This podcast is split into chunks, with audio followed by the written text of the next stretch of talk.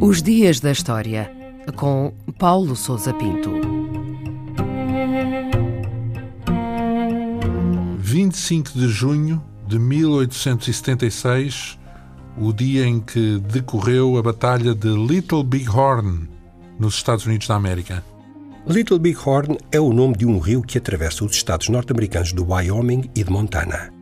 Foi numa planície localizada nas suas margens que teve lugar nesse dia uma batalha que opôs uma coligação de forças dos povos Lakota, Cheyenne e Arapaho, liderados pelos chefes Cavalo Louco, Touro Sentado e outros, ao 7 Regimento de Cavalaria do Exército Norte-Americano sob o comando do general George Custer.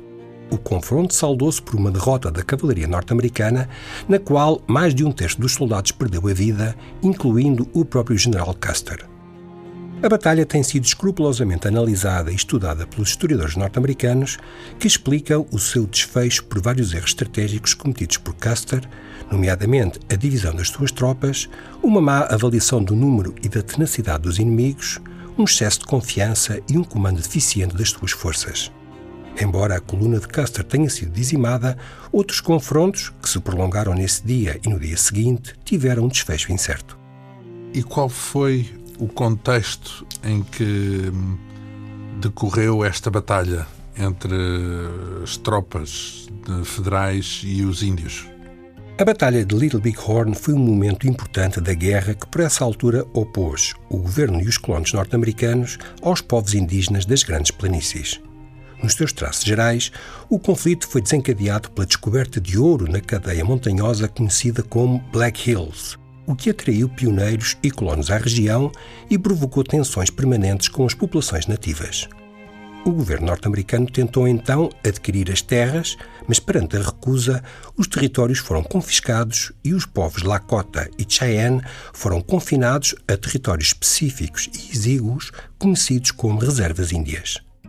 Em junho de 1876, o exército iniciou uma campanha militar para forçar os Lakota e os Cheyenne a regressar às reservas. Estes, contudo, estavam determinados a resistir e a lutar pelas suas terras.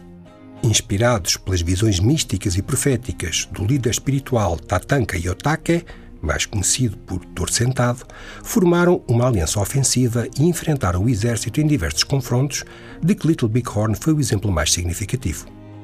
E o que é que aconteceu depois desta batalha de Little Big Horn? A vitória sobre o 7 Regimento de Cavalaria não teve grande impacto no contexto geral do conflito, nem trouxe qualquer vantagem aos Lakota. Little Big Horn é precisamente considerado como o derradeiro momento da resistência dos povos das grandes planícies ao avanço da colonização norte-americana. A confederação desfez-se após os festejos da vitória e a maior parte dos clãs regressaram gradualmente às reservas. Houve confrontos ao longo dos meses seguintes e o conflito terminou em fevereiro de 1877 com a eliminação dos últimos focos de resistência. Em maio desse ano, Cavalo Louco rendeu-se e Touro Sentado fugiu para o Canadá. A estratégia seguida pelo governo federal foi simples e ficou conhecida como Sell or Starve, isto é, vender ou morrer à fome.